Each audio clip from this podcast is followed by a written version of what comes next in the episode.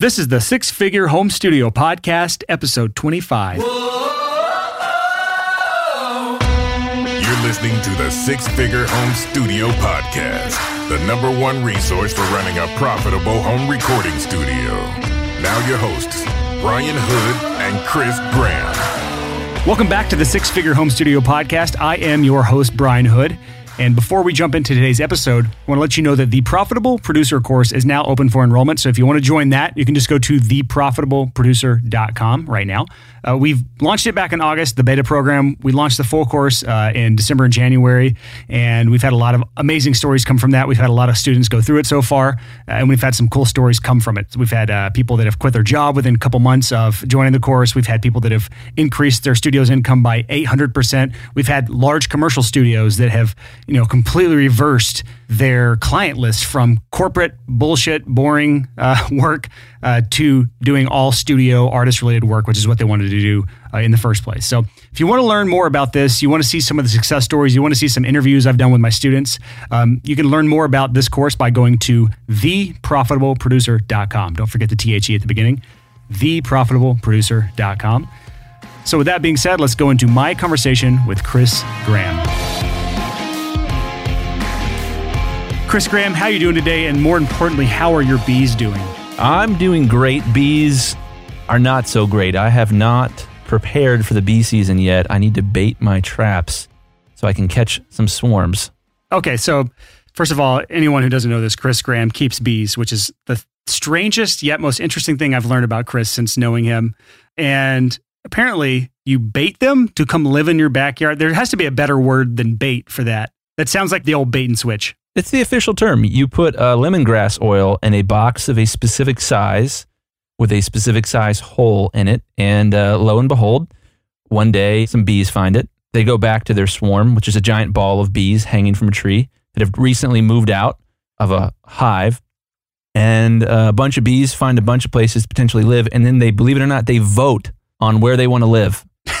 How do they vote for this? Do they like do little circle dances and shit? They do a little circle dance. And they say, hey, it, basically the circle dance says, hey, there's a good spot over this way. And then other bees go check it out. And then they come back. And when they're all doing the same dance, all the bees fly away. That's amazing. So, what can you do to make your place a better spot to bring up the value of the neighborhood per se for bees? Well, it's lemongrass oil is the, the big tool there. You, you scent the box with lemongrass oil and they think it smells like a queen. Ooh. And so they say that gets their attention. They check it out, and it's really rad to watch like 10 or 15,000 bees fly into your yard and then crawl into a small hole. It's pretty wild. Okay. Well, that's it for our episode of the Six Figure Home Studio podcast, where we talk about bees all. No, If you want to differentiate yourself from the other losers that have recording studios, you got to have beehives. Okay, no, enough of this crap. Today's episode, which is not about bees, as you might have been confused there if this is your first time listening, my apologies. Today's episode is about what? What is today's episode about, Chris? Well, it's based on an interesting question. And that question is for all our listeners, but right now, from me to Brian Hood. Brian, if you had to go into the witness protection program for some reason, and they moved you somewhere else, and you had to start your career again from scratch, and let's assume you had like facial reconstructive surgery, all you know, the whole like uh, face off, that movie from the 90s thing. You've got a new face, same skills, same knowledge, same wisdom, new place. You need to start an audio business from scratch. What are you going to do? This is a very interesting question. I think it's something that appeals to a lot of people because, you know, most people, most listeners in any given audience, you know, 95% of the people on a business related podcast are going to be at the point where, you know, they're at the beginning of their career or they haven't even really started their career. So I think this is a good episode topic to discuss, you know, what would Chris and I do? What would either of us do? Because we, we both have different approaches and different opinions on this subject. What would we do if we were starting over from scratch with, you know, none of the same connections? but we have the same knowledge. And I think it's a very important discussion to be had because it makes us think about how we would approach something in today's age, in 2018, if we were starting from scratch. So, talking from my perspective, which is different from yours, Chris, I am single, I have no kids, and I'm already in Nashville, Tennessee. Single as in unmarried. Yeah, single as in unmarried. I have a girlfriend of two and a half years, but you know, I don't have the same thing as you. You have a wife, you have three kids, and you're in Ohio. So your approach to this is going to be wildly different than my approach. And we probably have to come up with some hypotheticals too, because some people are going to have, you know, a wife and kids and they're in a good city, and a wife and kids in terrible. Actually, you are at a wife and kids in a terrible city, in my opinion. Oh, come on. I don't like Ohio in any way, shape, or form. And then some people are going to be single and in a terrible area. You know, we're going to try to come up with some different scenarios here and kind of just shoot from the hip if the scenario is this weird witness protection program thing that you've invented, Chris, theoretically I'd have to move cities because, you know, the mob is after me or whatever is in Nashville, Tennessee, the, the country music mob. So, you know, I would just choose Austin, Texas, because that is literally the the sister of Nashville in every single way possible. It's identical. if you've ever visited, it's very much like Nashville minus the country music scene and a little bit weirder. So I'd probably move to Austin because it's so similar to Nashville. And I would start by I would honestly, I would try to connect with people in the city in any way, shape, or form that I could. And I would do that by first and foremost, I would look for any sort of audio related events that I could go to. Now in Nashville, I know they have events all the time related to audio, even like places like Vintage King Music Store, the, the music store in Berry Hill here in Nashville. They do events all the time and you can meet other audio engineers. You know, sometimes there will be events or parties or anything, you know, public or private events. I would try to focus on the public events just so I can make any amount of connections possible. Now, that being said, you would be surprised by this, but I'm kind of introverted. I don't really like going to public events like that, but I know how important it is to have those sort of connections because if I think back to any amount of success I've had in my life, you can almost always tie it back to some sort of relationship I had. And for me to go into a new city, not knowing anybody and expecting to have any amount of success, I just don't think it's possible. So that's kind of lesson number one is if you are introverted, you have to find a way to get past that, whether that's you hiding behind the internet, but still being, you know, social on the internet or getting outside of your comfort zone. If that means you have to take 10 shots before you go to a party, so be it. No, don't do, don't do that, but do whatever you have to do to get past that lump in your throat you're going to have or that feeling in the pit of your stomach of anxiety when you go to these social events. But I would go to some social events. I would try to make some friends. And I would do this just so I can kind of get the lay of the land because I don't know how it is in, in Austin, Texas. And, you know, if I'm starting over again, I may not go into heavy music. You know, that's kind of where my talents lie, but I might try to break into another industry. So it, it kind of comes down to a couple different things. Who can I get to commit to me just to do a portfolio piece, right? Like new photographers all the time they're doing shoots with models or up and coming models or just good looking people just so they can have something to add their portfolio. I do very much the same. I would do be working with the most talented artists that i can find that are willing to give me a shot in the genre that they're in. And i would probably focus on heavy music if i could if, if that's the kind of bands i can find. But i'd also be focusing on rock or hard rock or even country music some sorts of country music kind of the bro country just because the mixes are so similar to to what i already know or uh, I'd be going towards the CCM world, the contemporary Christian music world. I know how I don't know how big it is in Austin, but if there's any kind of scene there, I know my mixes would translate well to that kind of world, and I would just be building my portfolio up. At the very core of what you do, if you cannot make a good portfolio for your business, you're just another drop in the ocean. Like here in Nashville, Tennessee, you're going to meet producers and, and mixing engineers and mastering engineers all over Nashville. And if you have nothing that sets you apart that says you are legitimate and you are good at what you do, which at the end of the day is your portfolio, then you're going to really struggle to get any kind of traction going. So I'd first and foremost try to build some relationships and from those relationships, try to build a portfolio. Let me amen that hardcore. When we're having discussions like this in the podcast about business advice, you know, we try our best to not say, this piece of advice applies to everyone always. Blanket statement blanket statement. You know we try to to be really conscious of this might not apply to everybody when it doesn't. But what you just said brian about a portfolio you will never ever ever hear anyone successful say you don't need a portfolio. That's like one of the only non-negotiables here. Your portfolio is way more important than anything. It's more important than your degree. It's more important than maybe even your social skills. well, yeah, you know a lot of successful socially awkward engineers is because, you know, those are the exceptions to the rule. Their talent vastly outweighs their social awkwardness. But, you know, at the end of the day, you want to have the total package. You know, you want to be the triple threat, as they say. You want to have the social skills, you want to have the audio skills, and you want to have the entrepreneur skills. Well, I think that's a super interesting thing to point out. You know, as we're giving advice to people who are trying to make it in professional audio, you really can't overstate the importance of a portfolio. You're going to live and die based on the quality of the last project you put out because the last project you put out is what you're going to show to your future customers. So if you're in a brand new city, Brian, and you're, you know, trying to promote yourself and win customers, you have to show them something that you've done that sounds amazing. And they have to say, "Whoa, I wish my music sounded that good." That is everything. So whatever you have to do to get a good portfolio, even if that means, dare I say, that you do some free work.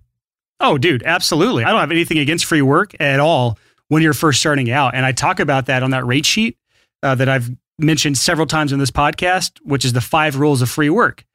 And if you can follow those five rules of free work, then you're not going to have any issues. The issue is when you are already established and you're trying to do free work because you think that's going to get your foot in the door and you take on a full album or something crazy or it's an artist you don't really want to work with but they have friends you know like just go back to that rate sheet you can go to homestudiorates.com if you want to download that but you know follow those five rules and you're good Yeah, link in the show notes. Check that out, guys. Um, here's the funny thing.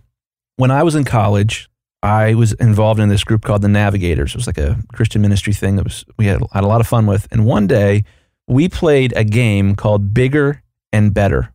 And the way Bigger and Better works is you start with a paperclip. So some people call it the paperclip game. And you walk down the street and you knock on a random door and you say to the person who opens the door, Can you give me something bigger and better than this paperclip? And inevitably they're like, Uh, yeah, sure, here's a bottle of Coke. And then you take that bottle of Coke and you walk to the next door, you knock on it, they answer it, and you say, Hey, we're playing a game called Bigger and Better. Can you give me something bigger and better than this bottle of Coke? And they're like, Yeah, uh, here's a six pack of beer or something. And inevitably, like 25 rounds later, you've got something legitimate. And when we played, we got like a car, a dog. Um, some moron gave us a bunch of ecstasy. and so it's this fun game of you can take something and someone will say, Well, I don't really want this thing that is bigger and better than that. And I kind of wouldn't mind the thing that you have. So, yeah, sure, I'll trade down for what you've got. The portfolio game, I think, is a lot like that, where you get something that's good for your portfolio that enables you to get something that's a little bit better for your portfolio, which enables you to get something that's a little bit better for your portfolio. So I would say, yeah, if you are in the witness protection program and you're trying to start your business from scratch, or if you're just trying to start your business from scratch, that you have to approach that portfolio game with a bigger and better mentality. yeah, it's a stair step Yeah, absolutely. and you're never going to skip a shitload of steps because that is just physically impossible. There's only so many steps you can skip. I think we actually have an episode idea, but this is probably more of just a quick side discussion is you're never just going to have a point of massive success in your business. It's going to be a very slow grind to the top. And you know, I've had a couple instances where my income's jumped, you know, 30, 40% in a year, but generally speaking, it's going to be every single year it goes up a little bit at a time and throughout my life that's kind of been the case is i've never just had this overnight point of success it's just been this slow grind Yeah. So, and to that point, and to my bigger and better game, uh, let me preface that we didn't do the ecstasy. I think whoever got the ecstasy, I never actually saw it. I think they flushed it. It was just so that they could tell the story of we turned a paperclip into uh, expensive drugs. yeah we quote unquote flushed it down our stomachs or whatever you do with ecstasy Let me say this. I think the bigger and better thing is interesting because some of the pressure of trying to do audio for a living is most people's mom and dad are probably not super cool with their kid trying to do this for a living. Especially if their mom and dad are sort of informed and smart and know that it's really difficult to find work in this industry. To explain to your mom and dad, well, you know, I'm moving to this new city. I'm going to try to start doing audio for a living. And my business strategy is to get lucky and be in the right place at the right time. yeah it's like i'm going to clean toilets until all of a sudden i'm famous like Yeah, that's nuts. it's good to have the you know be humble enough to clean toilets if that means that's getting your foot in the door but you know you have to work on the little wins and scaling those little wins up to something bigger and better i like that bigger and better analogy a lot Yeah. So the bigger and better analogy is something that's pretty decent as if you're going to explain to your mom and dad how you intend to become successful in this insane career path that you've chosen. So to say, well, my plan is to go out to Nashville or LA or New York, whatever, convince someone to let me record them, do a killer job on it, show that project to a little bit more popular, and more talented band, convince them to let me record it based on yada, yada, yada, bigger and better. If you're explaining how you play bigger and better, that actually sounds like a business plan. And that would be, that's a great strategy to walk in. Definitely beats the heck out of, yo, I'm just going to be in the right place in the right time and magic's going to happen. Lightning's going to strike. So, yeah, continue, Brian. So, you are in Austin, Texas. You have a new face. You're slightly less good looking than you are now. You still have your audio skills. You have none of your network. You're restarting your business from scratch. You've talked about building your portfolio. You've talked about scrubbing toilets. What else are you going to do?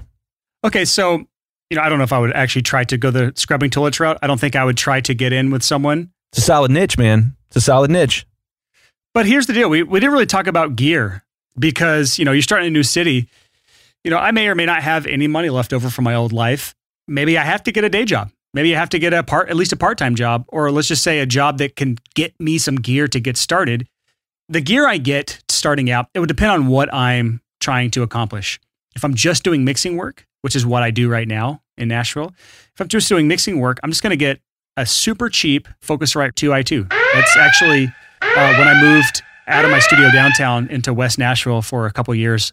I actually used a 2i2 to mix with for many thousands of dollars worth of work. So I know I can make money off of it. I know that that's not my limitation just because I'm using as an interface inside of Pro Tools and I'm not really using the preamps for much of anything ever. Um, so it's just more of a proxy for me to plug into my monitors. You know, I already have my skills and abilities. I don't have to reacquire those. Uh, this is not how this kind of goes. My skills and abilities are already there. So that's kind of the understood. When we start talking about business stuff, anyways, all of the lessons you hear about on the Six Figure Home Studio blog and podcast, it kind of assumes you got the skills portion down. And if you don't, that's on you to figure out before you can really have a you know massive success in your studio world. But that being said, already got the skills down. I'm just going to get this cheap interface. It's $115. You know, you can get it used somewhere for probably less than 100. I'd get a few key plugins that I need if I'm repurchasing all my plugins. Uh, but I'm not going to really get into the details, the specifics of the gear and the stuff because A, I don't want the gear select alert to go off ever, although it may have already gone off when I said the 2i2. But uh, second of all, you know, that's a rabbit hole I don't really want to go down. Just needless to say, I don't have that much gear as it is right now. So it's not like I have a bunch of stuff to replace. I'm just going to get enough gear to get started. I want to focus on building my portfolio, and I can probably get enough gear to get started in less than a thousand dollars, including plug the the basic plugins I need because I'm going to focus on stock plugins at first. Yeah, absolutely. Once I get my portfolio up and I'm bringing a little bit of money in, I'm going to start thinking about things to start to scale up. And so then we're going to get into things like website, right? Things for positioning's sake. Because think about this. Remember how I mentioned if you have nothing that that sets you apart from your competitors, you're just another drop in the ocean in a city like Nashville or Austin. Well, what am I going to do to stand out? I'm going to build a website just so I have a kind of a home base to send people to. When I'm at parties or I'm at events or I meet people and they kind of want to look me up or I want to tell them where they can find me or where they can find out more about me, I want to have a place for them to go. Or if they Google my name, my new identity, I want them to be able to find some sort of home base for me. And that's going to be a website. 99% of the time. They can find me on Facebook, but again, my Facebook's going to link me, link them to my studio's website. And so I'm going to build a website. It's going to be through Wix.com. It's going to be through the exact same way I've built my uh, website right now, which is 456recordings.com. Link will be in the show notes if you want to go to there. It's going to be exactly the same as that. And that is it. It doesn't take long to do. It's not much to do because it's very much focused around two things my portfolio and my contact form.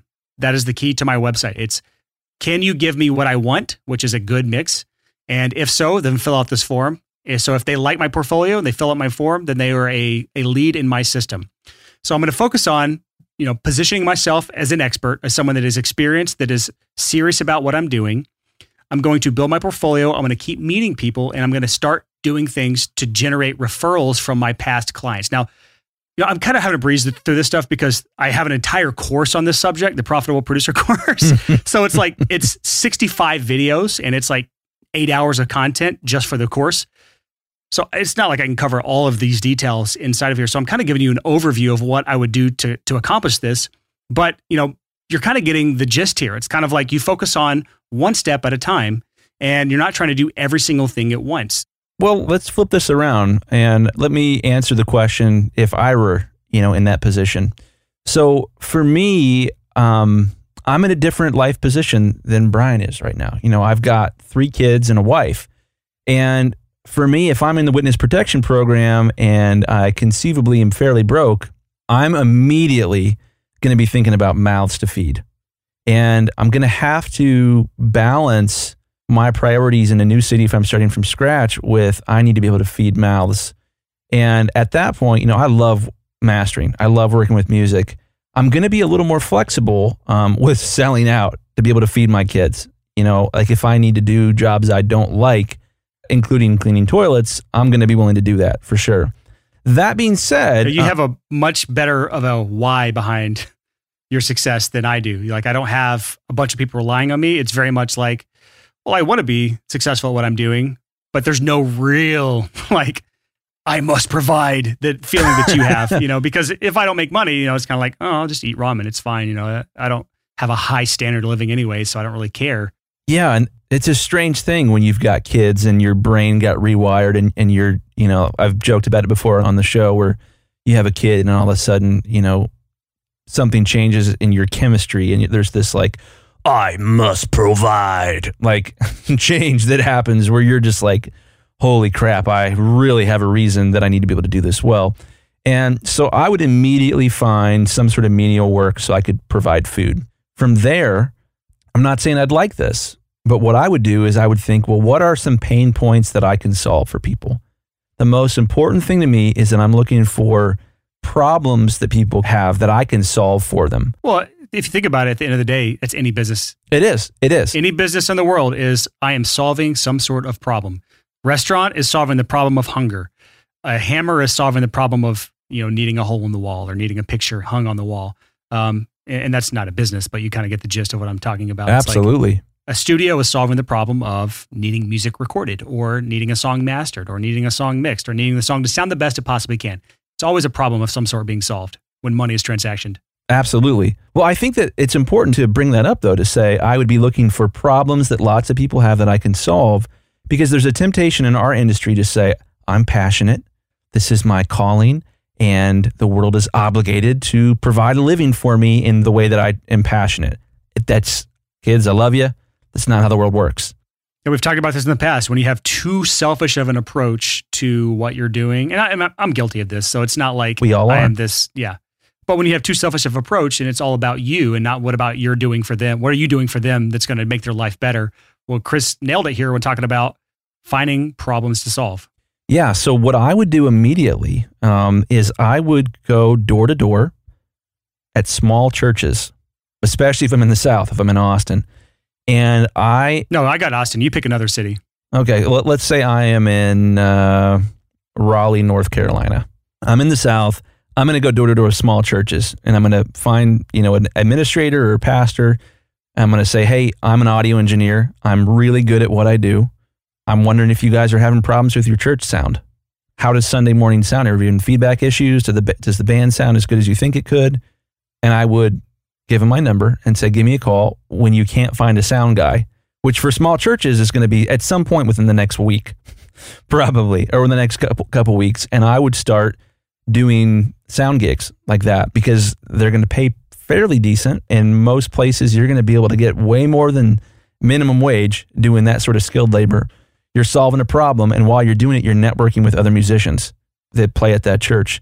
So I would immediately try to find some sort of predictable, reoccurring revenue that I could use to buy hot dogs to feed my kids. Hot And dogs and ramen. Hot dogs, Because again, your priority is first things first is making a living for your family. exactly. Then what though? Well, as a dad, I think there's an important thing to recognize there that I am obligated to feed them with as little work as possible. There's a stewardship issue at play there. I could go and clean toilets for seven dollars an hour or eight dollars an hour or what have you, but it would be better stewardship. It'd be considerably wiser, and it's my responsibility as a father to find ways where I'm making a lot more per hour doing that, so that I can be sure to provide some level of buffer of margin to provide for my family you know, so that we can afford fancy ballpark franks eventually, or you know, bowl of noodles or you know whatever the fancy ramen noodles are. So I would do something like that, and while I was at it, then I would start trying to leverage that into larger projects. But again, I really think part of the secret to success when you're starting out is not to aim at giant projects. You're not going to walk into a new city and say, yeah, for $30,000, I can do your whole record or something like that. That's not going to happen. The other component here is that the network effect is going to move really slow with large projects. So if I'm in the witness protection program in a new city, same skills, no network, no name, I'm going to try to book as many small projects as possible so that I, you know, if I go in and for an hour, I do an amazing job doing live sound for a small worship band at a church, that whole worship band and the pastor and the admin and everybody else that was at church that day is going to be in my in my corner and they are going to absolutely say, "Oh yeah, he's great." Bob Smith is an amazing audio engineer. That's my fictional fictional fictitious name. And so something like that really gives me an opportunity to immediately build a large network, hopefully get reviews. You know, you're going to need a burner phone so that people can call you for these gigs and probably somewhere where they can a Facebook page, you know, comes to mind where they can write a review. I'm going to beg for reviews after each one of these live sound gigs. Beg for them from everybody in the band and from the person that hired me. And if I can, you know, pull off five reviews for a single gig because I'm super desperate to feed my kids, I will go for it. And why are you pushing for re- reviews so much? Just so the listeners kind of understand where you're going with this. Yeah. Well, if I can go to a church and say, hey, for 50 bucks, I'll do your live sound on Sunday and it'll sound the best it's ever sounded. And then I get a few reviews off of that. When I go to the next place, the next bar or the next church or whatever, and I say, hey, my name is Bob Smith. I run Bob Smith Audio. You can look me up on Facebook. And now there's three reviews. Now I look like I'm serious about my business. I look like I want to do a good enough job that you won't say anything bad about me. And if I can go to that next venue, get three more reviews or four more reviews from band members and whatnot, I'm, I'm literally going to beg them. And if that happens and all of a sudden I've got 15 or 20 or 25 reviews, I'm going to have a really easy time landing live sound gigs really easy time because I look legit as a result of those reviews. So if I'm in a situation where it's literally like my family's going to eat if I do this well, or they're not going to eat, I am going to find teeny tiny projects that I can leverage into reviews. And then once I've got a bunch of reviews, then I'm in a position to say, hey, you should hire me weekly to do your sound for $100 a weekend or something like that. Or you should hire me to record your church's band obviously I've got a great reputation. You can see that because all these reviews are from people local in your community. I can leverage that into enough revenue consistently to feed my family. I really believe if I really had to, I could go into a new city with a new name and make a living pretty quick if I hustled like that. I get the quick monetization of live sound because it's already a problem that can be solved quickly. Yeah. But at what point do you move into actually recording or mixing or mastering or do something that our listeners want to actually do? Because I can guarantee you most people don't want to do live sound gigs or they would be doing it. You're right. Well, here's what I would say first and foremost. Let's say that I was able to get into mixing some projects or recording some projects or mastering some projects. What's going to run that business out of business is a slow month.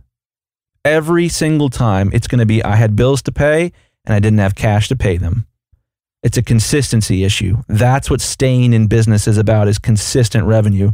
So I would want to build up my consistent revenue first if I were starting from scratch and to know I've got a gig doing live sound at a bar or I've got a gig doing live sound at a church or what have you, or I've got a gig engineering at a really bad radio station, but it's something where it's not full time, it's occasional and it pays way better than minimum wage. If I can do that, then I've got a foundation that I can build on to start aiming for those bigger projects. All right. So you've got your little live sound Facebook page going with the 30, 40 reviews. You're getting enough revenue to not be starving in your family to make to make ends meet. What do you do now at this point, Chris Graham? Because let's just say, I mean, most listeners at this point, they humored you during that long rant, but most people are already making a living on the side, right? They already have a day job. So this is not, you know, a very important part of their listening experience. So what do they do if they have a day job already? They're already making ends meet, but they're trying to get their damn studio started. That's the that's the question that's in their head right now. Well, yeah, and that's a great question. Maybe the better question is you're going to get fired from your full-time job and you have to go full-time. What are you going to do? And you know, I've got a friend of mine uh, who emailed us recently at podcast at the sixfigurehomestudio.com. A friend of mine named Glenn lives here in town. He is considering making the jump from a full time job to full time audio. And I would say a lot of the same things to Glenn would be, you know, the hardest part of doing this is that you need consistent revenue. If you have a month where you don't make any money, you're so screwed. And I would again say that jumping from full time job to full time audio, probably not the greatest idea. I would recommend making the jump from a full time job to a part time job and part time audio. And, you know, if you're really, really lucky, you can leverage that into a part time audio job and then freelance audio. To have that consistent thing that you can fall back on and know, well, I've got at least a thousand bucks a month, something where you've got your minimum needs met. And I think that's really the most difficult part. And frankly, the most terrifying part. You know, when you go full time, when you're primarily a freelancer and you're trying to put food on the table, or you're trying to find a place to sleep, or you're trying to pay rent, that having something that you can rely on is is everything. So let's say I wanted to get back into mastering. That is tough, man. You know, I love it. It's absolutely fun, but that would be very, very difficult to break into. I think what I would probably do is I'd probably start walking into studios and say, Hey, I'm Bob Smith. I'm a mastering engineer. Do you have any projects that you've already released that I can take a crack at and remaster them for free? And I would compare to the old masters that had been released and make sure that what I turned out was better. And by doing that sort of free work that has absolutely no chance of being paid, if you can talk them into that um, and show that, boy, if you had had me mastered, it would have sounded a little bit better. And if you're lucky, you find a studio that's doing their own mastering and isn't doing a great job, and you walk in and it's not that hard to give them a better product. So, yeah, I would be hawking myself for free work. And that's honestly how I got into mastering. I was doing it for my own clients as a producer.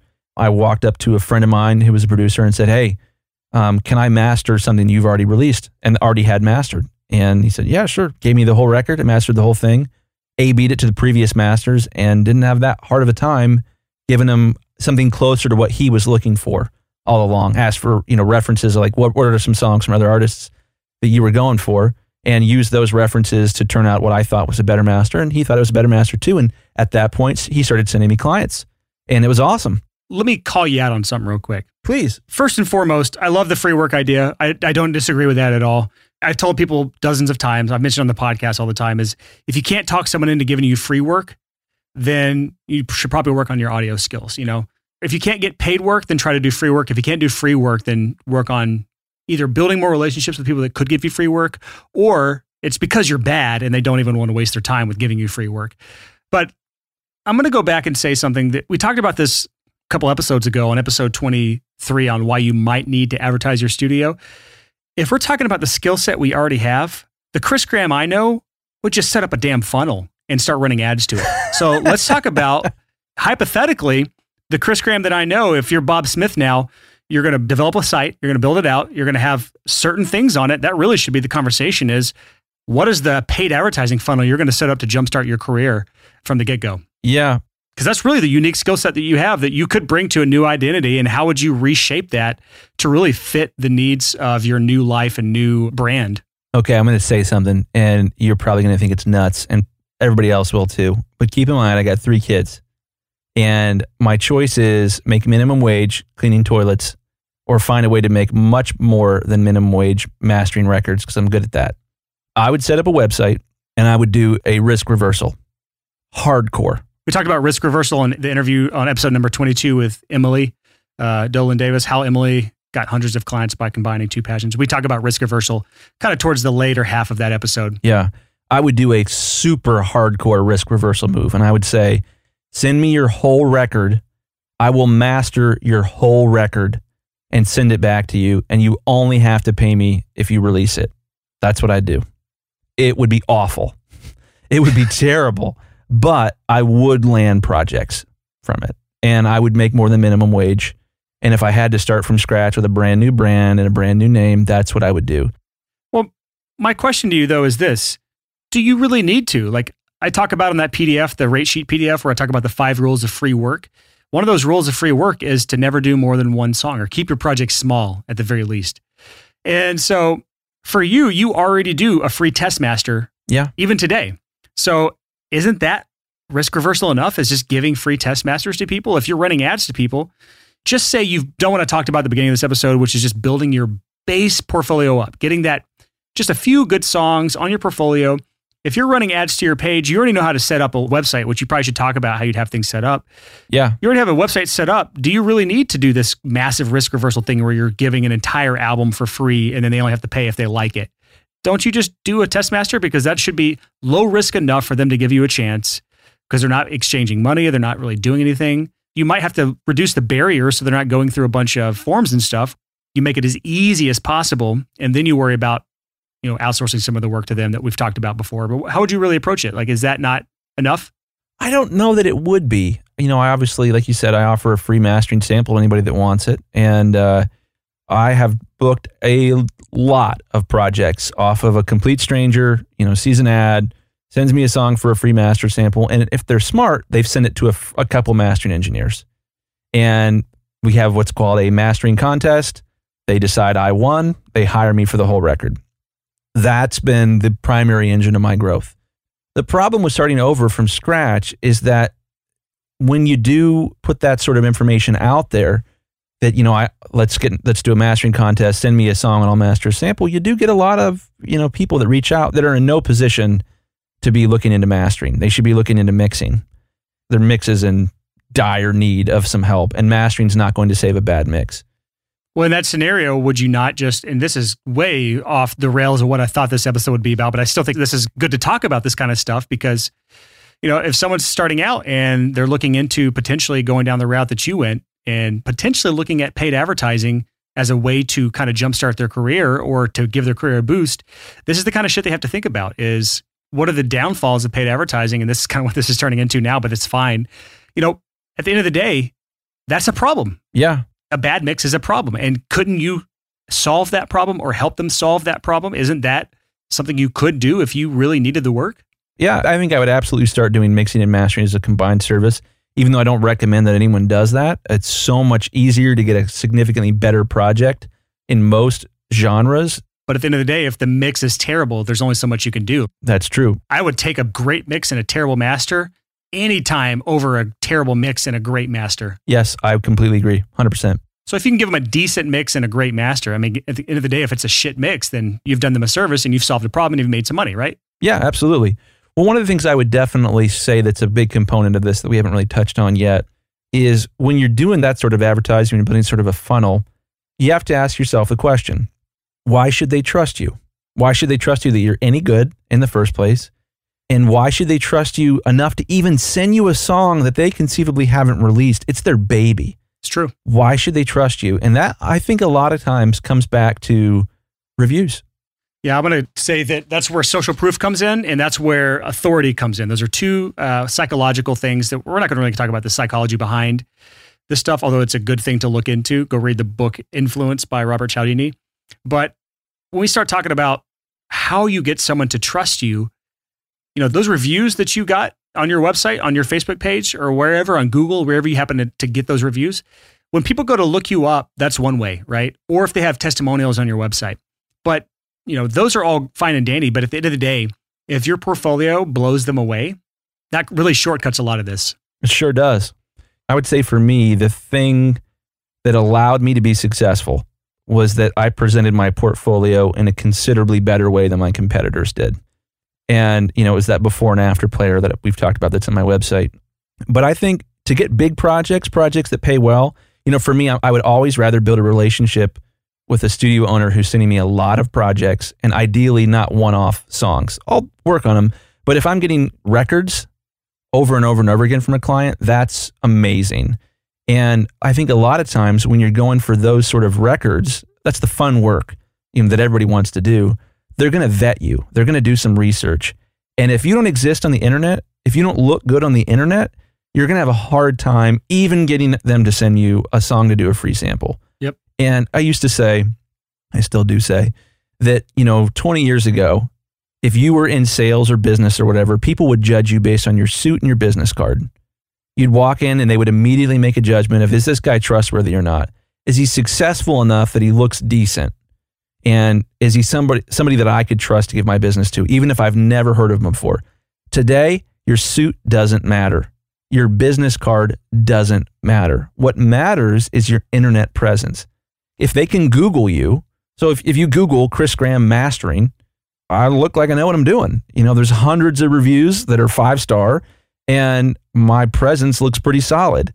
If you don't have an internet presence, if when you Google, you know, whatever your name is, audio or whatever your name is, recording, if you don't have a solid presence, a lot of people, the savviest, best customers who probably have the most money to spend, aren't going to hire you because they're going to be smart enough to do their research.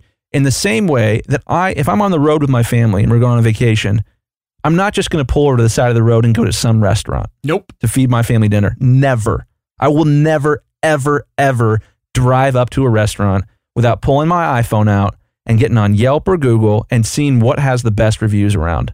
Absolutely. And that's a super important point for people to understand is people are smart nowadays. Like I said, I look on my phone for a $12 meal to have the best meal possible. When you think about these people that are pulling out their wallets and spending hundreds or potentially thousands of dollars, do you not think they're on the internet trying to research you or the top three of their options? And if you are nowhere to be found, you, you've lost before you even had a really any sort of chance. Absolutely. So I 100% agree with that. There's another component of this beyond just reviews, beyond having a website set up, beyond having a Google business page set up. There's your Facebook page, there's your Twitter profile. If your Twitter account or your Facebook profile, I had a guy that applied to be my assistant, and I went on his Facebook page and I scrolled through it.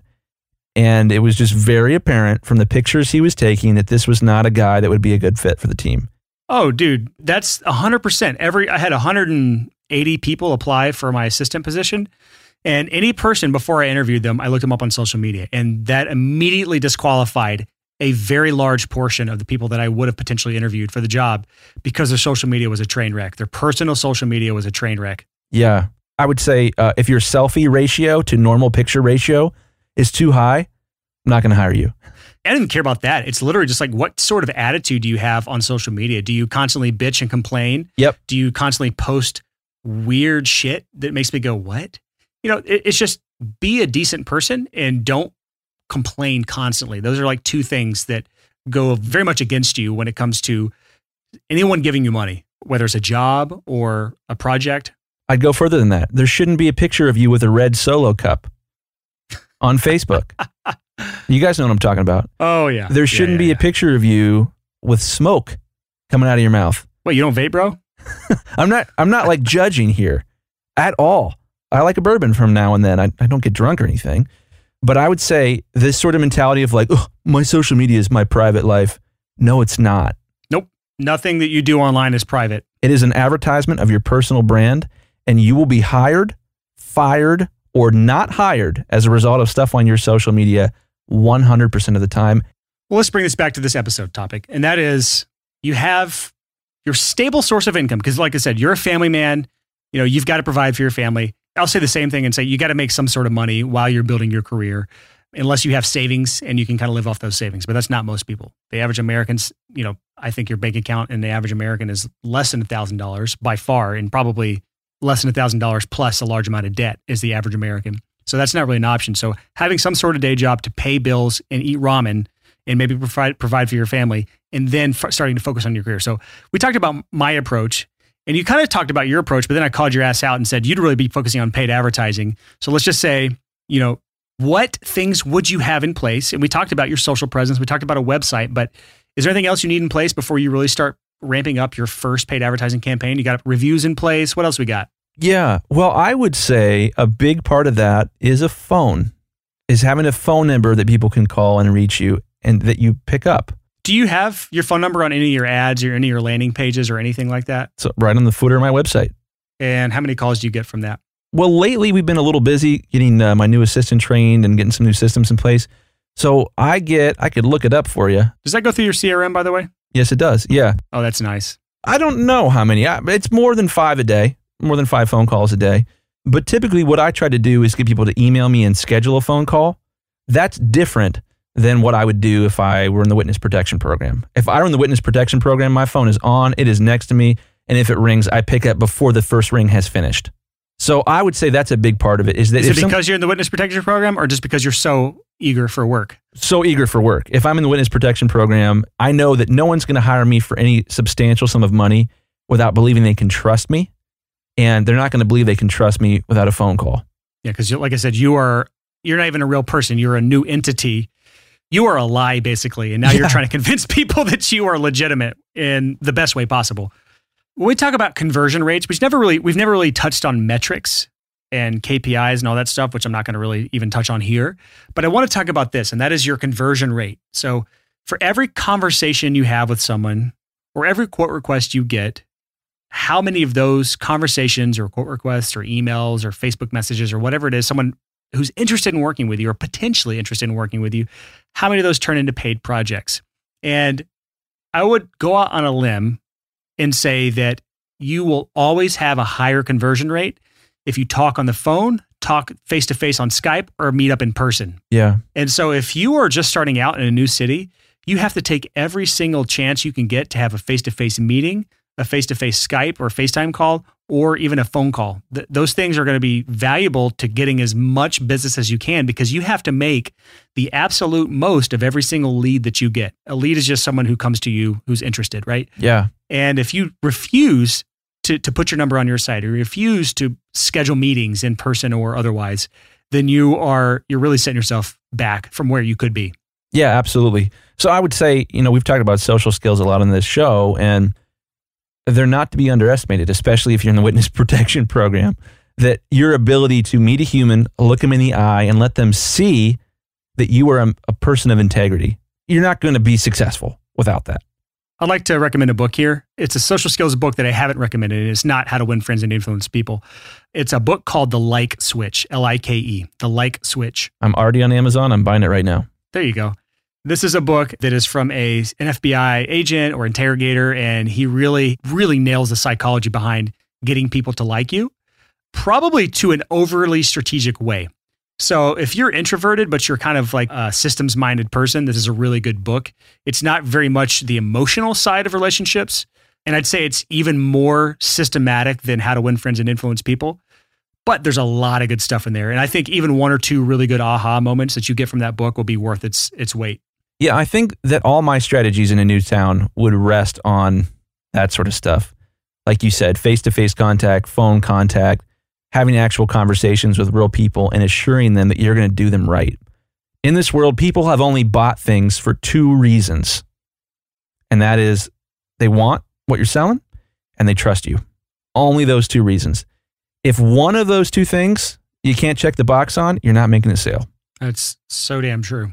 So I think the toughest part, the absolute most difficult part about this sort of game we're playing here, about being in a new city with no relationships, is that you have no reputation for integrity. And that's why kind of going out and meeting people and building those relationships is so important because a lot of times you have no idea what path someone really took to get to you as a customer because you have no idea how many conversations they had before they ever decided to pay you.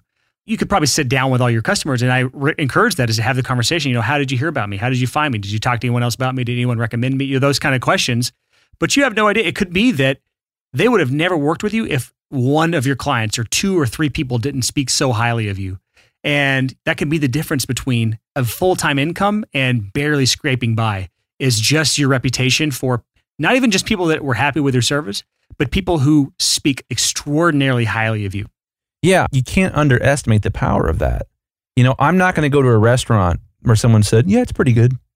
Yeah. I got too many options, man. Yeah, if you have 10 different people who are unrelated to each other, who are all saying how much they loved one restaurant, you bet your ass I'm going to be there. Yeah, me too. Yeah, you have three stars on Yelp.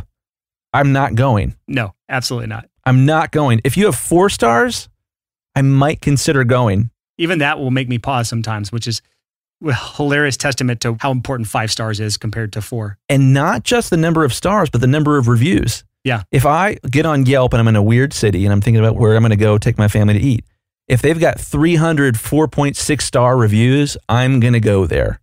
If they've got 17 five star reviews, probably not going to go there.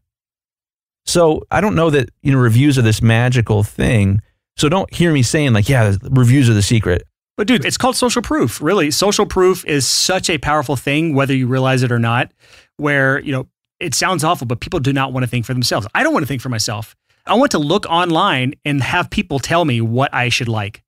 And so it's like with a movie, nine times out of ten, I will not go to a movie if it has a bad Rotten Tomato score Ditto. which is awful to say, but I'll say it out loud. Like, I want the social proof to be there.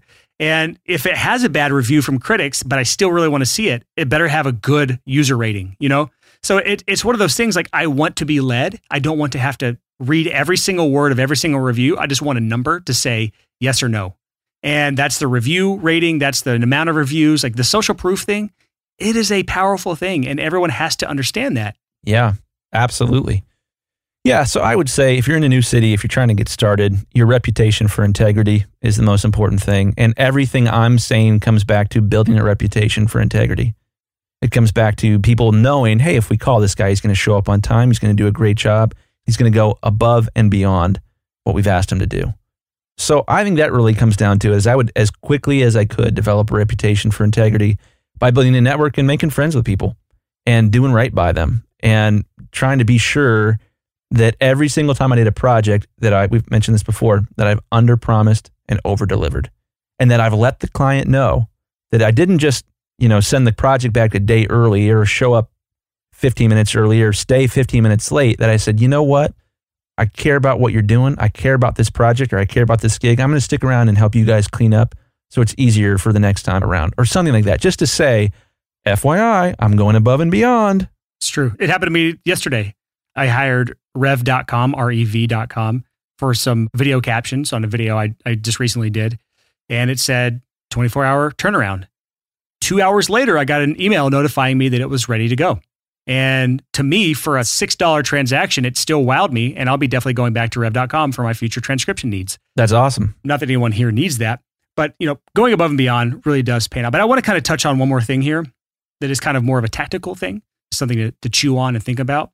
And Chris kind of touched on it, but I want to say from my perspective, if I am starting out uh, and kind of picking up where I left off in my starting out career, if I were starting over again, you know, as I'm building my portfolio, as I'm building relationships and doing whatever projects I can take at whatever price that I can get for it, I'm going to be booking regular lunches with people throughout the week because it's hard to get a meeting with someone say, Hey, can I come by your studio and check it out? It's hard for some people, maybe not for others, depends on the type of person. Like Billy Decker, he'll let you at his studio anytime. But, you know, sometimes you're working and, you know, or if you're booked up solid throughout the day, it's hard to get in there. But everyone eats lunch. Almost everyone I know eats lunch and they typically don't cook, especially audio engineers. So to schedule a lunch with somebody is a lot easier to ask for than to show up at their studio and they have to clean up and make it look good or whatever. You know, like yeah all I'm trying to say is it's easier to get a lunch. So I would be booking lunches with people who could potentially send me a lot of mixing projects or mastering projects or whatever I'm trying to do yeah because we talked about this before. It's higher leverage. You know, I can meet with and talk to every single artist in the city, but it's going to take me a long ass time. And if I get one person to come to me, that's one project. But if I'm meeting with and talking to people that are providers for a lot of projects, so if I'm a mixing engineer, going to audio engineers or tracking engineers or producers or you know someone who's doing demo work or whatever it is, if I can meet with those people and they can send me potentially send me dozens of projects per year or throughout our, our relationship, then one of those relationships is worth a lot more. So I'm going to put a lot of time and effort and focus into those types of relationships. Yeah, I think the lunch idea is amazing.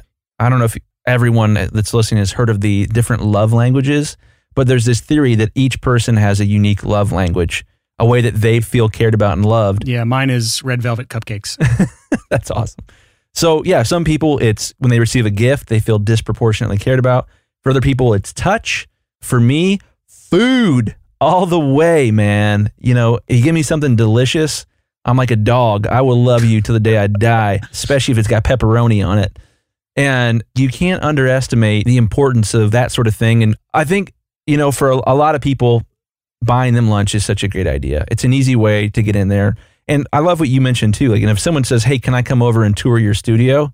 I'm like, "Ugh, I Yeah. don't know about that." Especially it's in your home. Like it's just completely different. Yeah, like I don't, I don't know about that. I don't know who you are. I don't say yes to that almost ever. Same here. But can I take you out to lunch, especially if it's down the street? I rarely ever turn down lunch requests. I rarely ever turn lun- lunch requests too, especially if it's down the street at North Star Cafe in Westerville, Ohio.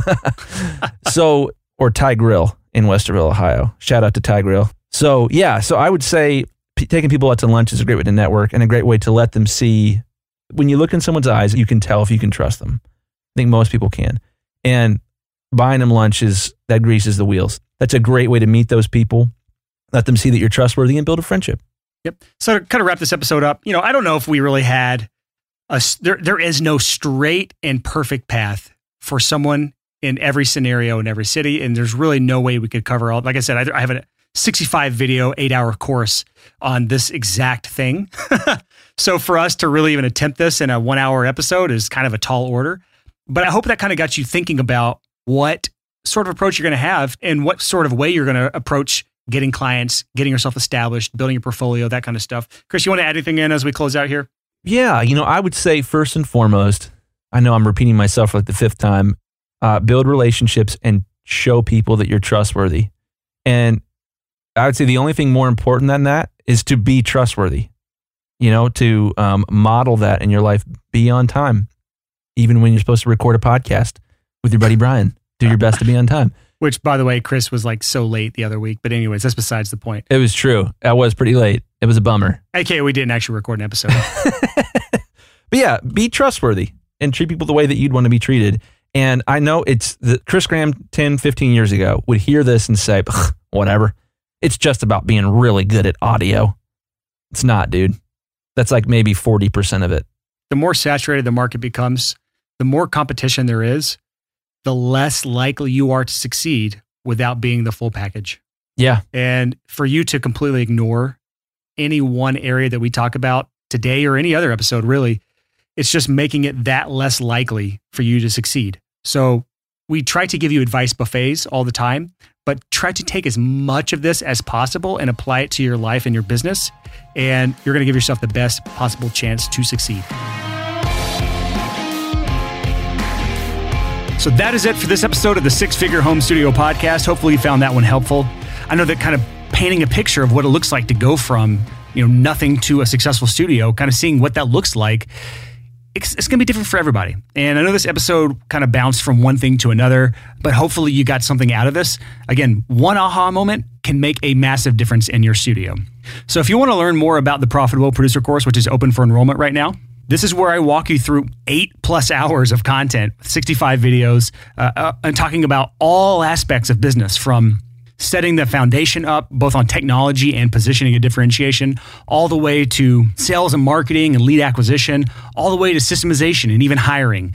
We even have a workshop for social media. We have a workshop for Google ads and Facebook ads. There are all sorts of amazing things inside this course that I think will be super helpful for your career. So if you're looking to, to step things up, you're, you're looking to start ramping up your career in 2018, you can just go to theprofitableproducer.com. That's theprofitableproducer.com. Hope to see you on the inside. And just so you know, early bird pricing for this course ends this coming Friday. Episode comes out on Tuesday. If you join before this Friday, you get in before early bird pricing. At that point, the course price is going to go up. So happy hustling, and I hope to see you on the inside. Whoa.